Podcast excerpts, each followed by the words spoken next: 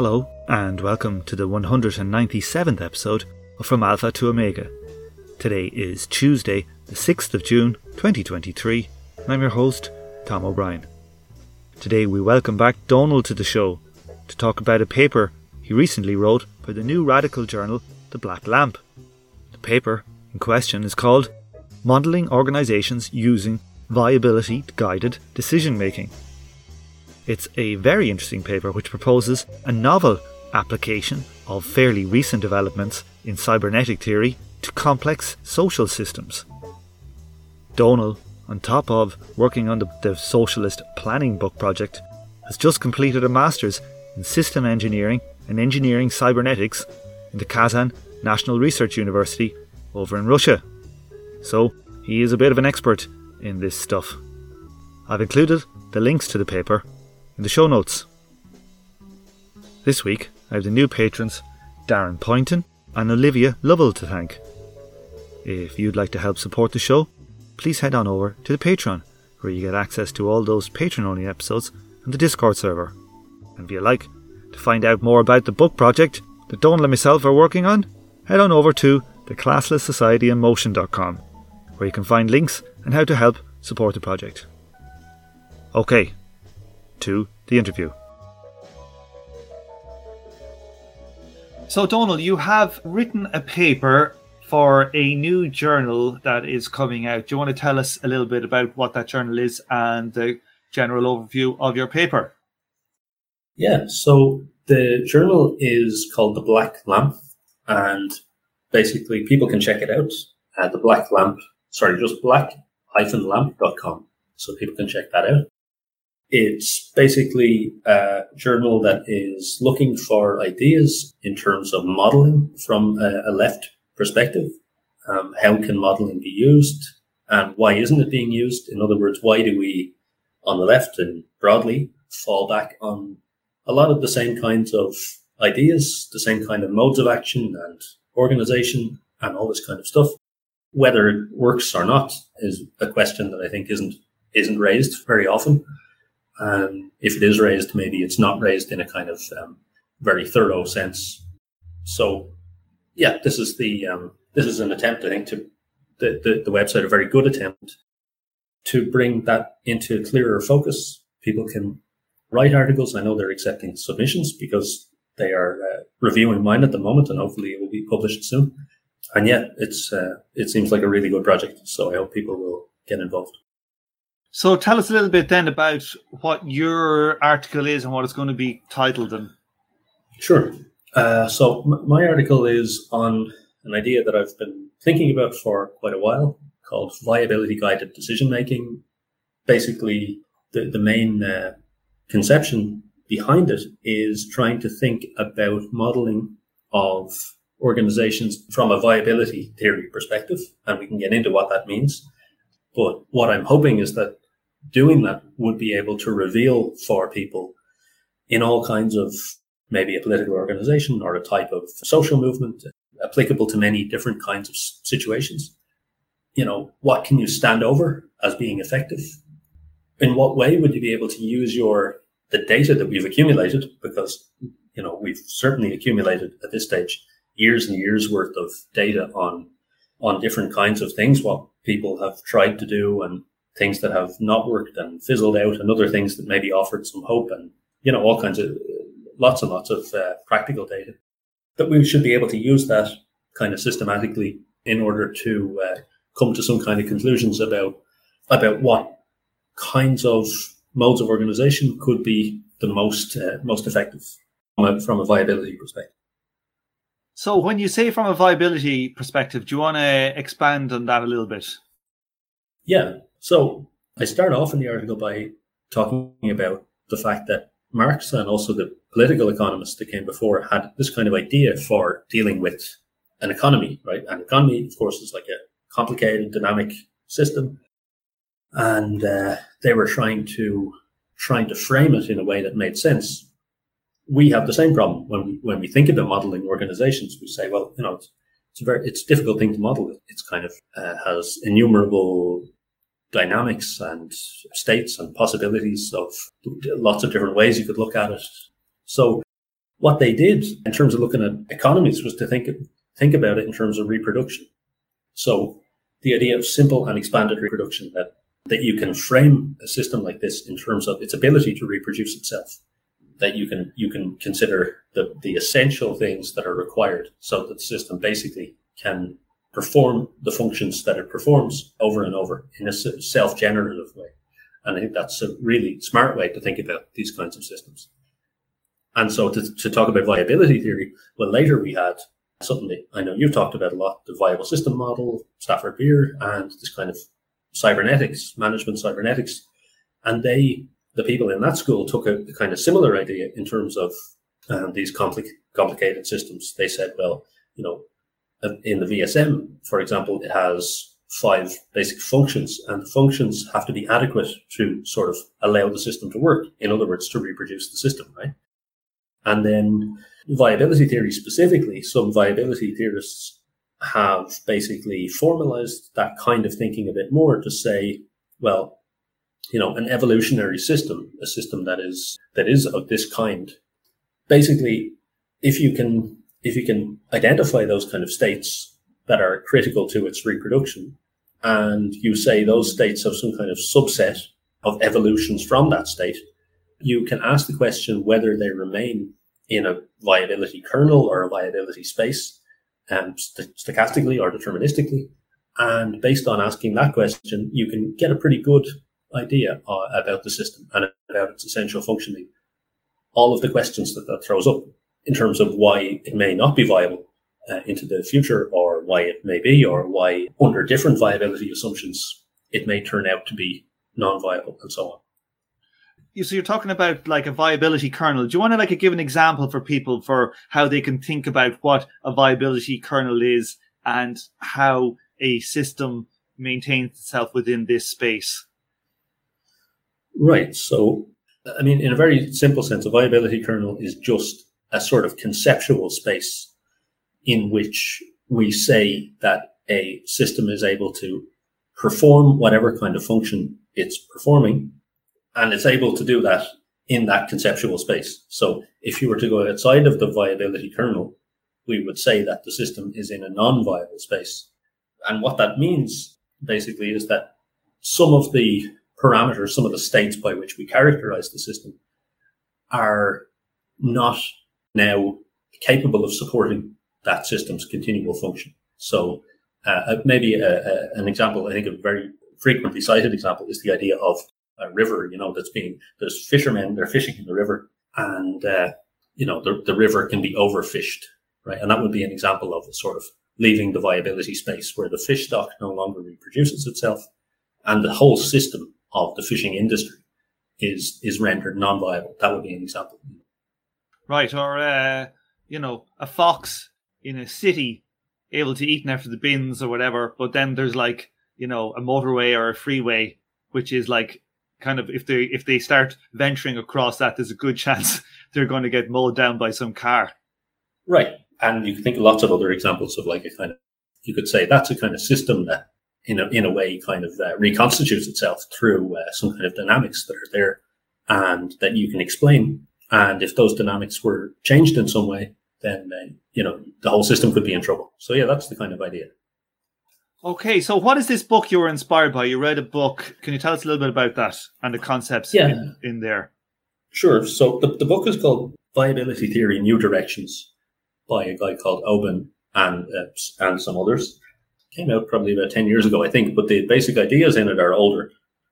Pretty much it's if people are if people are familiar with the cybernetic basic theory and, and Stafford Beer kind of stuff, they will find a lot that's familiar in it, but it's a book with uh, quite a lot of mathematical proofs and things like that and applications, practical applications. So they apply it to robotics, they apply it to uh, economics a little bit, they apply it to different, you know, to different fields in order to kind of show its uh, usefulness. And and this is basically uh, another kind of application that I'm uh, looking at here. So um, I can I can explain a little bit about this. One of the central ideas, really the central idea that's raised in the book, is that autopoietic control systems, in other words, systems that self-organize their own action in, in response to some environmental conditions, have a control rule. And the control rule it, it sort of posits is basically, uh, well, it's something they call the inertia principle. And the inertia principle says that the, the controls that are applied by the agent don't change unless the viability of the agent is threatened. Unless the viability to continue, as we talked about, to reproduce itself is threatened. I, when, I like drinking beer. I'm drinking 10 beers a night. And like after about 10 years, my liver starts going, listen, Tom, you can't be doing that. You got to cop on. And so I got to stop. I got to change my inertial trajectory. Right, exactly. And so there's a kind of uh, there's a, there's an element of perception to this, right? Because of course it, it is possible indeed to continue drinking and not change your trajectory, and that's the end of Tom. But but you know, the, the so the basic idea is that, and then the second part of that control rule is that when you do change what you're doing, that real systems minimize the rate of change to their controls. Okay, so for real systems, self-organizing systems, small and slow actions are chosen above big and fast actions. So, so just to recap that, so we have a two-part control rule. The first part is that up to some level of confidence, we think that taking some kind of action will solve our viability problem for us that we perceive, and then we minimize the change to our controls in order to solve it. And that's basically the theory that's put forward. And I think that's a pretty good working theory for real, real self-organizing, uh, real cybernetic systems, real viable systems. If you think of I'm sure some of the listeners have been in political organizations and things like that, listeners to your show. They'll they'll be very familiar with that idea of the what you just said, the inertial trajectory, right? The systems that rely on this inertia principle. So if you're in some organization, the organization will have developed certain things that it does to reconstitute itself. And that's what makes it a viable system. They have a meeting every Saturday. They sell the newspaper. They do X, Y, and Z. That compensates, let's say, for example, for losing members to uh, attracting new members by reproducing their activities. And in that way, you kind of, you can build up a picture of, well, what is that? What does that mean? That inertial trajectory for this specific object, for this specific social object. We can look at that and we can say, yeah, it reproduces its finances in this way. It reproduces its membership in this way. It reproduces its support in this way and on and on. And you can, you can build a picture of that. And that's what I've been trying to do here.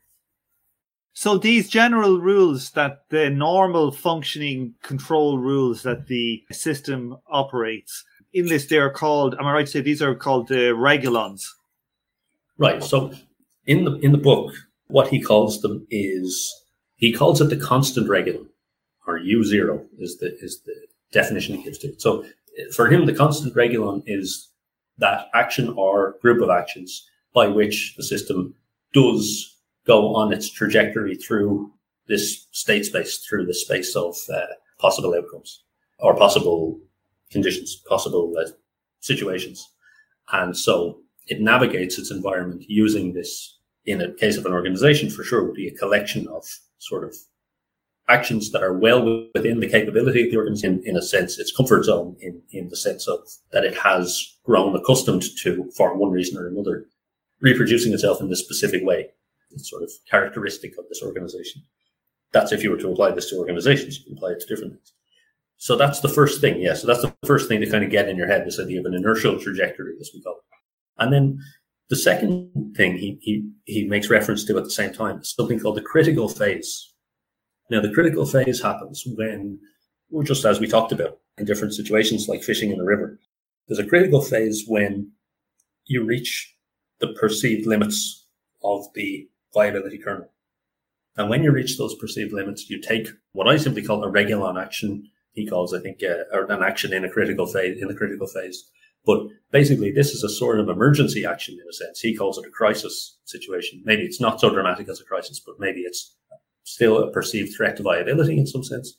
And the action is basically what, what we're talking about is doing something that changes the inertial trajectory. So you've modified the inertial trajectory in such a way that you hope to maintain viability.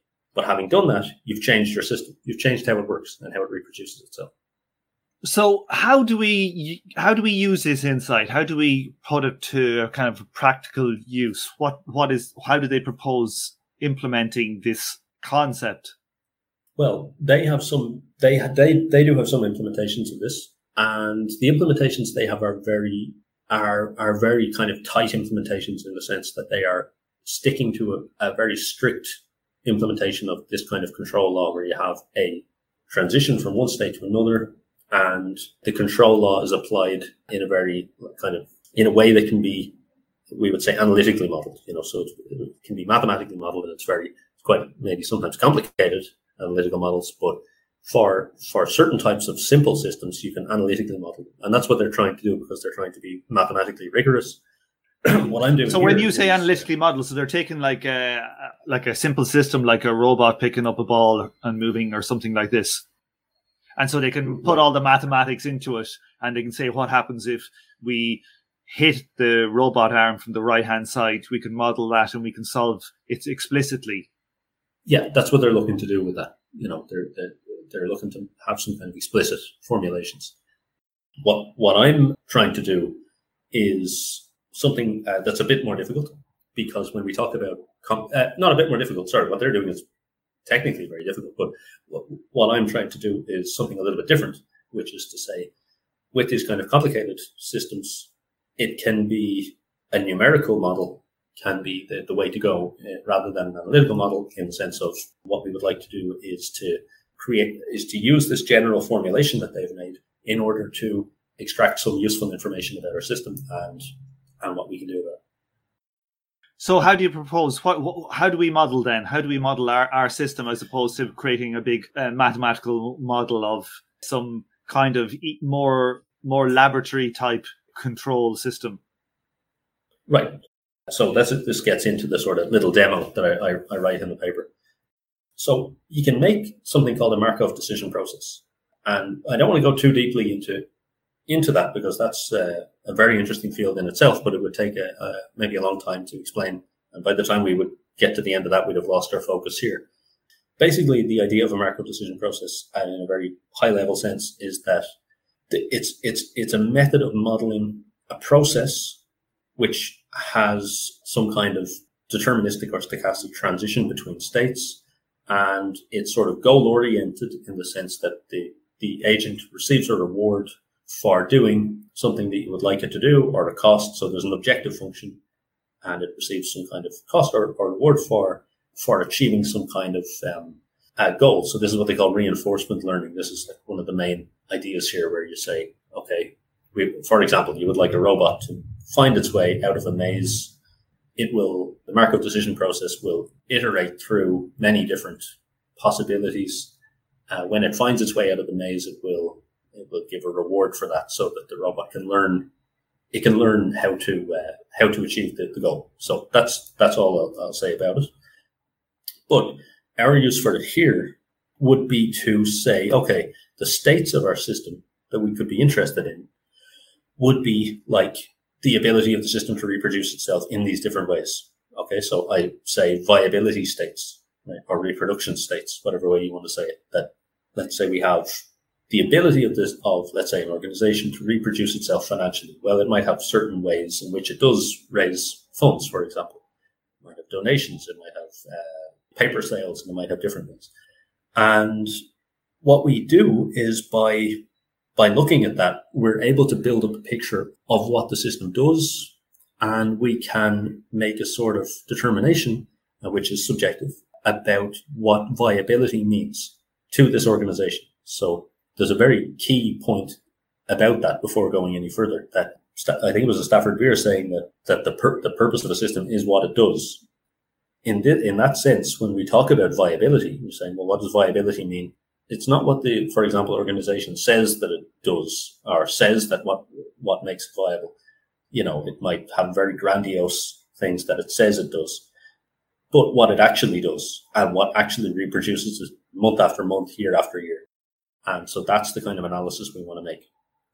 The Markov decision process gives us a method using states and actions and rewards to make a model of what we think the system actually does and what the viability limits of the system are so that when I say viability limits, I mean those limits which would not anymore allow the system to reproduce itself. And so we can make a model like that and we can say, you know, for example, there can be events, there can be disruptions, as we say, that that can happen which would threaten the viability of the system, right? So, for example, okay, just a practical example, the financial reproduction of the system depends on 10 guys who sell newspapers every week. And what would happen if five of them resigned? You know, that's the kind of thing you can look at pretty clearly and you can kind of, you can make some kind of speculative but fact based uh, assertion about. Right. So you, you can, can see, oh, we won't be able to hire the hall to have our weekly meetings you know, we won't be able to buy the posters that we hand out or the placards at the rallies. We become less visible. Our organization shrinks. It shrinks to critical level and then it falls apart, for example. For example, yeah, exactly. So that's the kind of, you know, even starting simple, you just take the main important things that the organization does, how it reproduces itself, what the viability limits you think are. So, in other words, uh, in terms of organizational viability, maybe renting that hall is the kind of linchpin of the organization in that area. It has its weekly or monthly meeting there. And if it were not able to do that, that would render it unable to, to reproduce its activities in general. You know, for example. So we modeled so this idea so far that we've modeled the existing the existing organization, the existing type of things it does to control its itself, to keep itself within the viability kernel. So it has this initial trajectory. So we can imagine this like we have some like squiggly shape that is the uh, viability space. I'll, I'll put a picture of this on the graphic for the episode so that people want to have a look. So we have an initial trajectory. Say we're just going in a straight line, say our trajectory, and we're going to hit the boundary. What happens then? Okay, so this is where we come back in with our control rule that we mentioned before, and, and this kind of critical idea that that viability theory raises. That in the use of viability theory, we say that there's this double sort of principle of the inertia uh, idea. So you have this inertial trajectory, as you said, then you're looking to take some kind of action which will solve the problem, perhaps up to a given level of confidence, solve the perceived problem, and also, provided that you have this kind of confidence in this action, you want to minimize the rate of change to the controls. So maybe there's multiple actions which could which you can which you perceive would solve the problem. But the one you choose, so you actually identify a particular action, is the one with the minimal rate of change to the controls. Now, how do I I sort of interpret that in my own way here as being the difficulty of actions. So as an analog to the magnitude of control change, I say, right, the difficulty of the actions for an organization would be we, we actually don't care why it's difficult, only that it is. So it might be difficult because it's in real resource terms very expensive and would be difficult for the organization to do. It might also be difficult because it presents a political or ideological problem, or organizational problem. It might be something that people just don't want to do. In any case, it's difficult. You could say, you know, you can imagine different scenarios where that could be the case. Uh, I'll give you uh, one that was we, we, had discussed before. I know about Jeremy Corbyn's uh, leadership of the UK Labour Party, and uh, you know um, there's a there's a, pretty good chance he could have at least taken the sting out of uh, the constant uh, anti-Semitism allegations and attacks that were coming on him by saying, "Look, I don't care about the Palestinian people. Uh, you know, abandon them completely and." Uh, uh, come out with a solid declaration of support for for Israel and for Israeli government policy, and then that would have, you know, that could have well been a sort of regulon in that case but it would be something that would be very difficult for a lifelong uh, supporter of, of the Palestinians to do. So uh, that's just an example, but you can imagine many, many examples. Yeah, I'm just thinking my examples in my head when we're talking is about like, you know, how many times in like, say, Irish political history, a lot of times like small Republican parties like uh, Rob Banks was was one that was done. You know, like the Workers' Party apparently did a massive one in Waterford in like the 90s but I was thinking, like, you know, like if you're thinking of a small truck group, you know, operating in Dublin, you know, doing a bank job to get funds necessary to do it, it would never be something that they could would be a, a regulon to help them out of, say, a financial difficulty. Right, but from the specific political background and all of the baggage that comes with that from for the for the Republican groups in Ireland, you know, that was that would be a, a perfectly reasonable regulon. So yeah, exactly. That's the kind of point I'm trying to make. That a lot of this is about perception. It's not just about real resource constraints. It's actually about what they would do as well as what they could do. Okay, so so once we have a, a regulon that can that can be achieved that that can be agreed upon, the system itself agrees upon a a, a new uh, regulon, a new thing within their basket of actions to help them maintain viability. We see then that they essentially veer off away from the you know the danger area of their viability space back in. So they now have a new initial trajectory, inertial trajectory. So their trajectory changes within this viability space. Right, and uh, it should be noted that uh, that there's that there's there's a bit of dynamics going on there when you consider that. So there's some feedbacks that we need to take account of, and we can in in this kind of Markov decision process methodology. You know, um, the first thing to say is that the difficulty of the actions, as I've described them, can change. You know, so if certain types of actions are taken in order to solve viability problems, it may introduce new possibilities because the difficulty of previously out of reach actions become uh, much more realistic. So if you have, for example, a new, you could take the finance example again, or you could take other examples about a new, uh, stronger, better method of reproduction that sort of uh, helps in some sense to reproduce the, the organization in a way that can allow new opportunities to uh, to open up where the difficulty level perceived difficulty level of doing different things now changes you know potentially it falls what if the option now becomes easier in light of the previous action that was taken and in light of the new uh, reproduction capability of the organization? Uh, or it could rise, you know, uh, something could become more difficult because of an action that you take. And so you can build in these dynamics into the, into the process. And, you know, it's not as complicated as maybe I'm making it sound. It's, it's as simple as, you know, if you have, you can open a new office if you have the money to do it. And if you have the money to do it, it's because you did something to allow the organization to generate money, for example. Right. And if you have a new office, then you get 200 new members and then your organization is, is bigger and healthier and maintains itself within its viability space and so on and so forth. Right. The new in- inertial trajectories that you take on, it, it, it introduces like these new regulons. It may change the order of which ones are the are easiest to maintain or which are the most beneficial. So all within our kind of model that we have, we've modeled our, our, our organization. You know, we have a few little probabilities. We go this way, we go that way. And then we have our objective function, which tells us, yeah, we prefer to go this way than that way.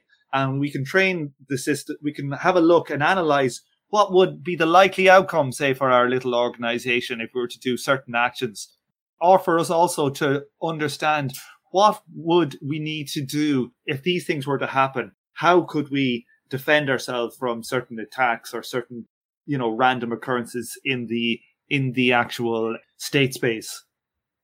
Yeah, so the kind of nice thing about this whole methodology is that the viability theory gives us this control rule. And so the control action that we choose, that we do choose, is actually chosen for us through this. It's, as I said, the, uh, you're talking about the one that of the options available that could solve the viability problem and minimizes the rate of change. So that's quite kind of a, or minimizes the difficulty in the context that I put it in here. And so that kind of makes it into a nice kind of thing where we don't have to worry about choosing specific control actions. What we do have to worry about is thinking about the range of potential actions that are available. So we have to say, are the regulons, the range of control actions that are there, are, are they reasonable? Our, our model of the object itself has to be has to be reasonable and of its environment, as you say, of the perturbations that can happen. That has to be reasonable. And if all of that is there, then you've got some kind of reasonably good model. Now, the other thing I wanted to say was that when this happens, when the inertial trajectory is changed by the regulons, yeah, you also have to reflect on this conception of sort of resilience or experience. So the, the organization, by taking certain actions, can then limit the future impact of disruptive events. In other words, if your organization has a very good reproduction of, uh, let's say, its engagement with the public through media, and you've got very good systems to handle that, it can mean that maybe a big media attack on the organization uh, is blunted to a great extent because you have such a strong public voice that you're able to get your message out there Uh, and you're much less susceptible to, to disruptions of that kind, just for example. So the inertial trajectory itself is modified through this. So you've got the, sort of a double feedback to put it all in in a nutshell. You've got a, a feedback on the inertial trajectory itself, and you've got a feedback on the actions that are taken in terms of their difficulty. See, this kind of ranking of difficulty of actions changes in light of the actions that you've taken already. Right. So it's highly dynamic. So there is a sense in which we've been discussing so far that it seems like we're being on some level quite reactive too as in how we're modeling it is in that like you know we veer along our initial trajectory until we hit danger and then we go bump and we change our direction we go over here and so on and so forth that the organism keeps basically chundering along until it gets into trouble and then reorients itself. Now how do we change this kind of concept from one of essentially kind of a re- reactive maintenance of viability towards say a more dynamic you know maybe perhaps growth or a proactive use of these concepts. So that's that's the kind that's where i end the article to kind of make a few suggestions about that. So at the beginning I, uh, I, I said that the early political economists and marx had this idea of simple and expanded reproduction and that by making this kind of model, what we would hope to do is make a kind of simple reproduction model of the system. You can say, how does the system trundle along in general? And, you know, when, when we say trundle along, by the way, it might very well be the case that the system is heading towards non-viability. It just happens that on every transition it takes, it remains viable for a long time. And if you were to plot that out over, over 10 years, you would see that it ends, it, you know, it, it would be getting smaller and smaller, for example. So when, when we say, how does it trundle along in general? And then what kinds of regulatory actions would it take as it's, as we, as we model it now in the event of different disruptions? So that's our sort of simple reproduction. And then we, to answer your question, you say, well, how could that, how is, how is that useful in the sense that that doesn't give us anything proactive to do because all we've done is we've kind of made something that we think explains the system in a way and explains the development of the system and the next step, as I would see it on that, is to recast what we think of in terms of viability. So at the moment, we think of in terms of viability as the system actually exists and what it actually does and how it reproduces itself. And that's what viability is to that system, even if it means, even if the system is heading towards non-viability over the long term.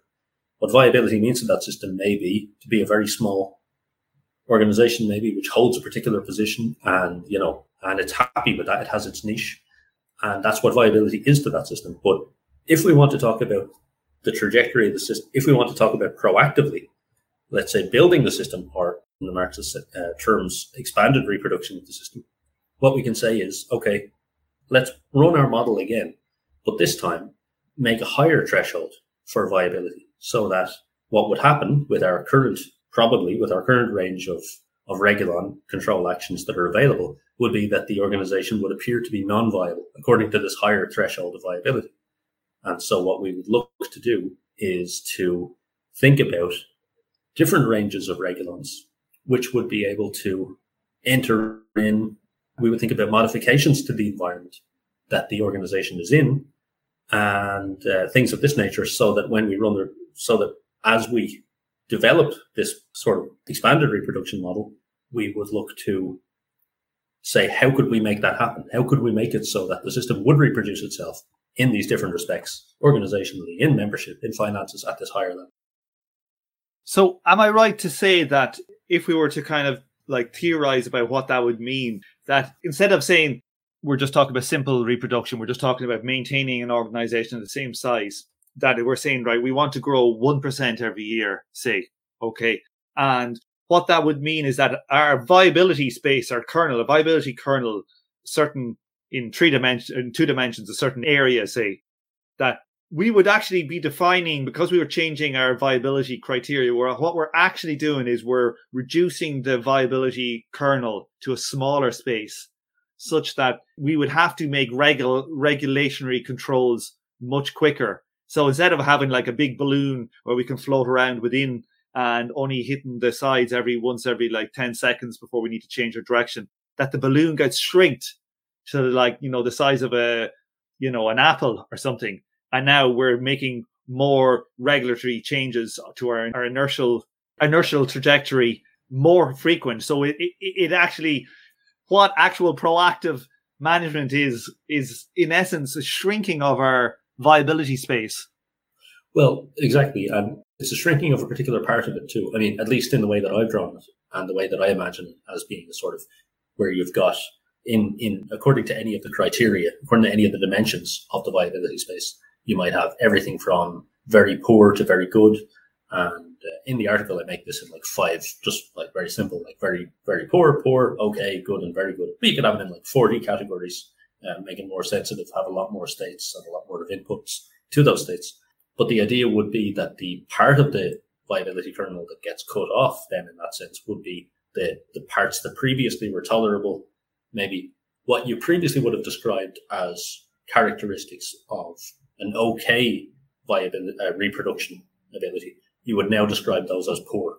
And what you previously would have described as good, you now describe as okay. So it's kind of like the bottom part gets cut off, and now you regard uh, uh, again something that previously was tolerable, you now regard as intolerable, and therefore your model, your Markov decision process would show that that, that counts as as non-viable, and therefore you have to go back to the drawing board and, and see what kind of new regulons you could introduce.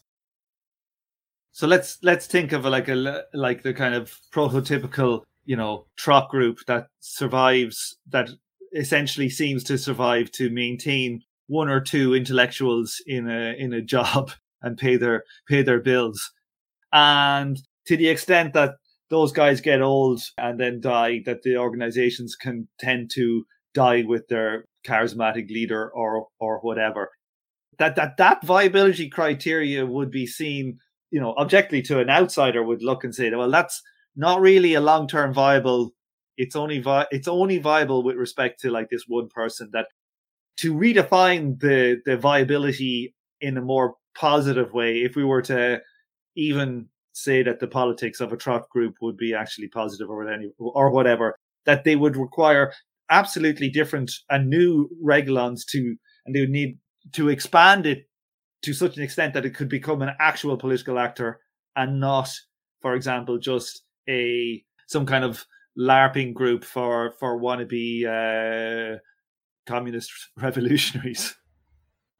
Well, I think this is actually this is the uh, this is the, the power of these kinds of modeling efforts, and the reason that I wrote this for the Black Lamp, because what it, what it actually forces us to do, maybe more importantly than anything else, is to confront the question of what viability actually means for us when we're talking about this organization. And so, if you seriously do it, if you apply something like this and model it, you might be uh, very unhappy with what you find. You might say, okay, what viability actually means to this organization, which maybe we we don't want this to be the case, but maybe it's the case anyway.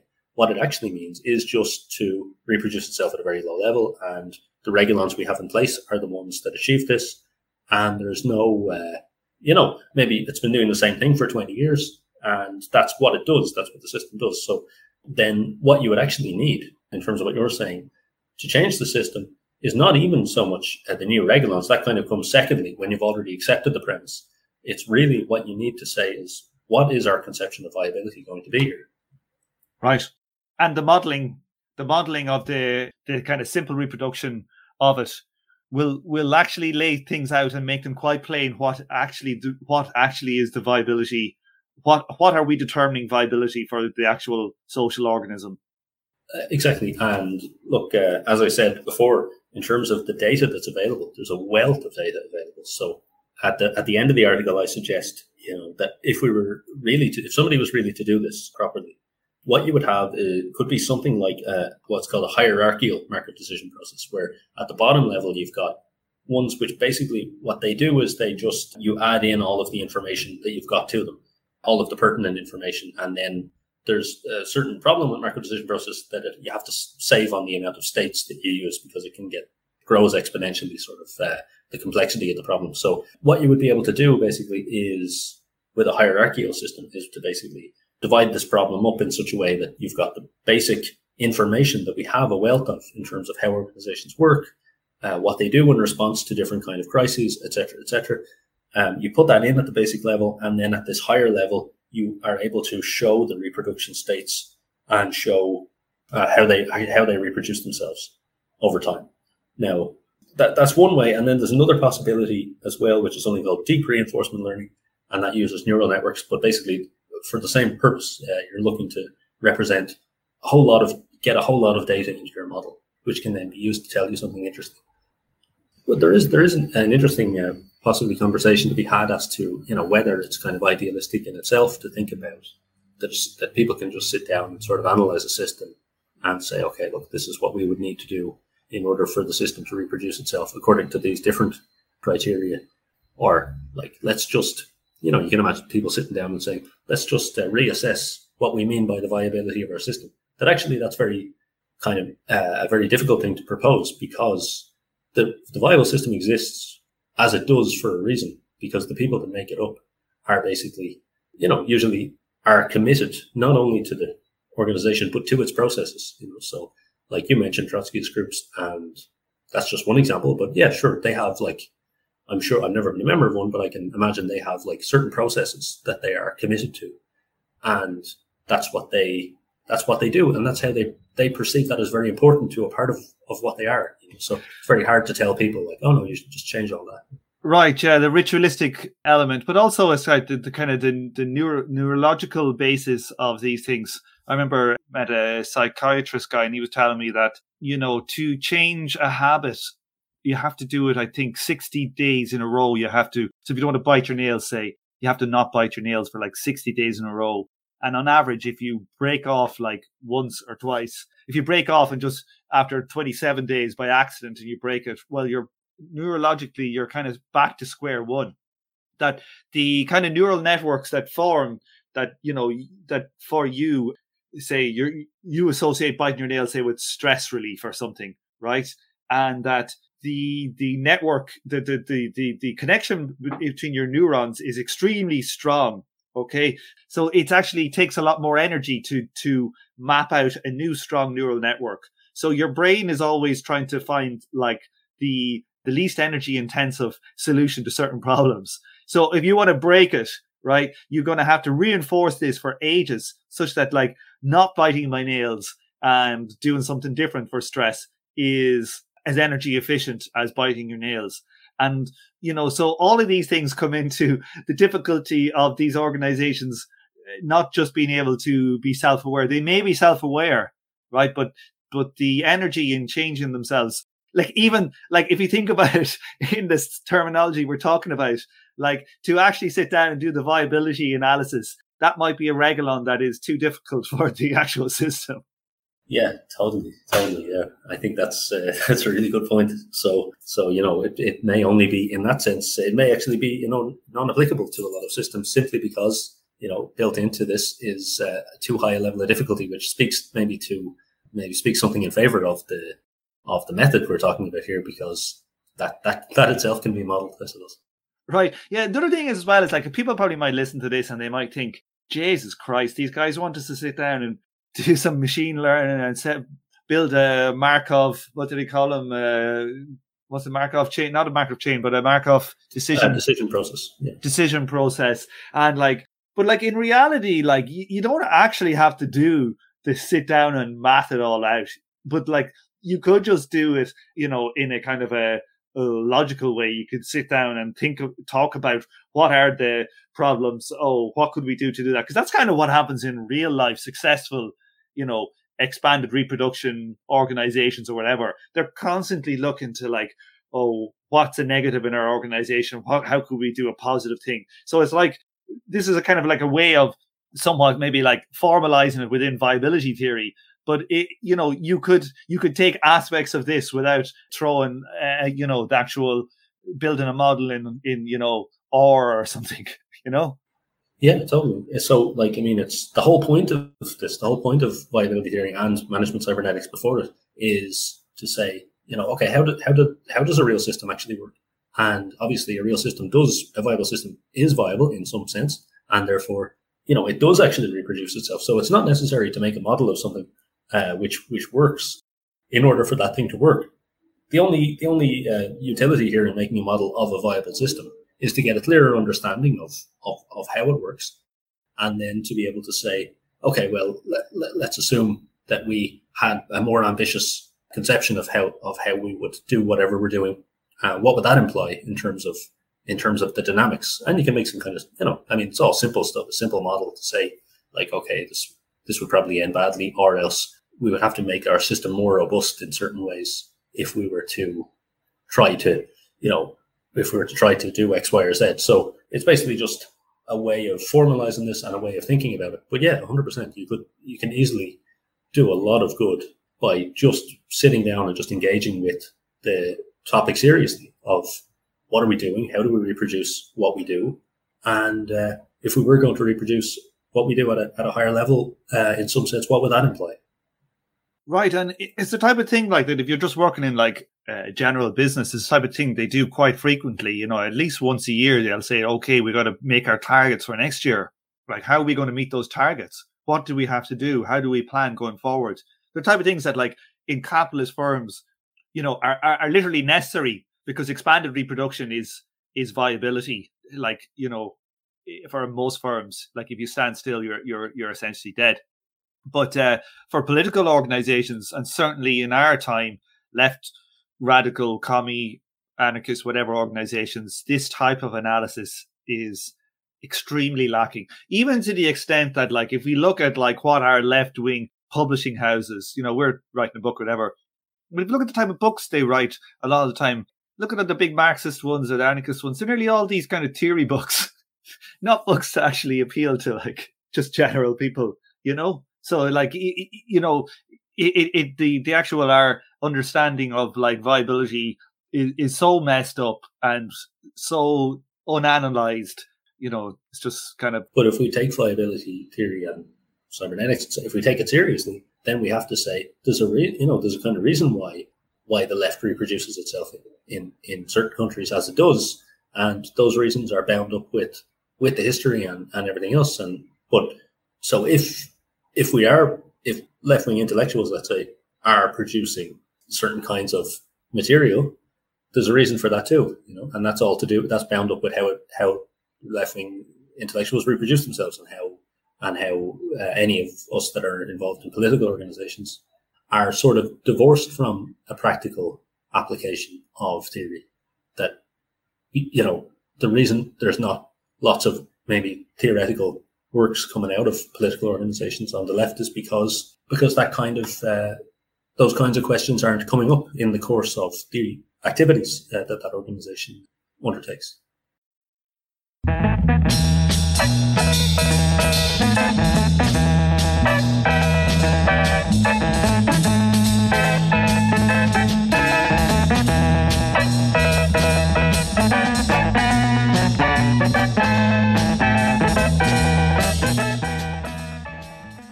If you'd like to help fund the book that Donal and myself are writing about communist economic planning, please head over to the website, the Classless Society in Motion.com, where you can donate to our fund to help us get this book out in a finite time.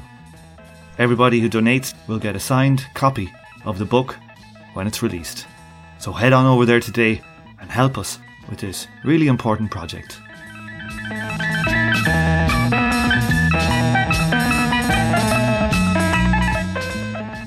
This show is a member of the Emancipation Network, a Marxist podcast and research collective. Make sure to check out our network sister podcasts General Intellect Unit, Jumpsuit Utopia, Mortal Science, and Swampside Chats. And if you'd like to help out the show, please remember to head over to Patreon and throw me a few commie dollar.